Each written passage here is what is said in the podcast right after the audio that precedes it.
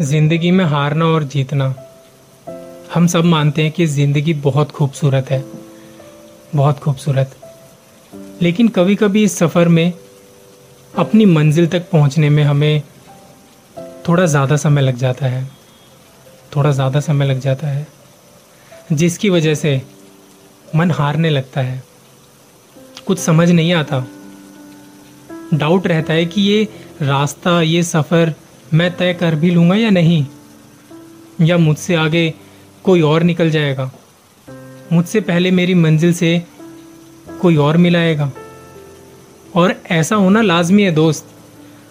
ये सबके साथ होता है, जब अपनी लाइफ में किसी ना किसी टाइम पर वो एक बार हारता ज़रूर है। वो एक बार हारता ज़रूर है। क्योंकि ज़िंदगी में ना, हमें बहुत बार हारना पड़ता है। बहुत बार। बस एक बार जीतने के लिए। हमें बहुत लड़ना पड़ता है। खुद से ही, बस खुद को समझाने के लिए। तो सपने देखना भी इतना आसान थोड़ी है? क्योंकि सपने भी वही लोग देखते हैं, जिनके रास्ते अधूरे होते हैं। जिन्हें कुछ पाना होता है। ज़िंदगी में कुछ उखाड़ना होता है। जो बेचैन रहते हैं खुद से ही खुद की दूरियों से। तो अगर तुम परेशान हो ना, अपने सफ़र के लिए, अपनी मंजिल के लिए तो ब्रेक लो। थोड़ा सा ब्रेक लो। अपने स्ट्रेस से, अपनी टेंशन से, अपने सफ़र से, कुछ कांटों से, उन्हें चुभने दो। ब्रेक लो और जब फिर से चलने का मन करे तो निकल जाना फिर उसी रास्ते पर, अपनी मंजिल की ओर।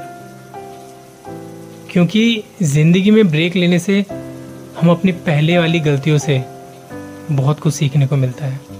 जो आगे आने वाले कुछ अंधेरे रास्तों में रास्ता दिखाने का काम करती हैं, वो उस काम आती हैं। तो ज़िंदगी में ना, हारना और जीतना चलता ही रहता है। और ये सबके साथ होता है, सभी के साथ होता है।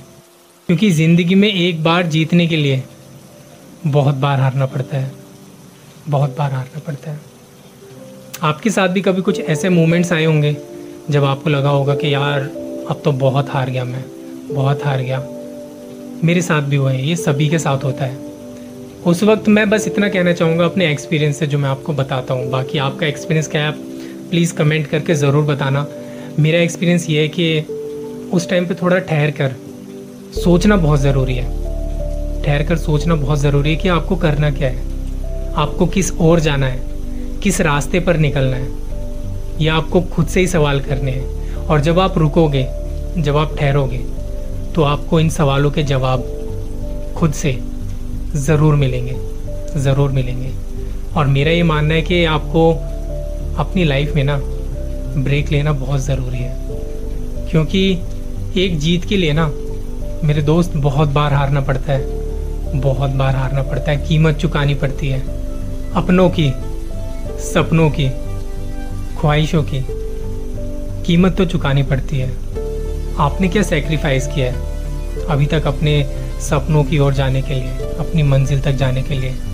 कभी कुछ तो किया होगा, सोचना ज़रूर। और लाइफ में ना, ये बात हमेशा याद रखना कि एक जीत के लिए ना, कई बार हारना पड़ता है।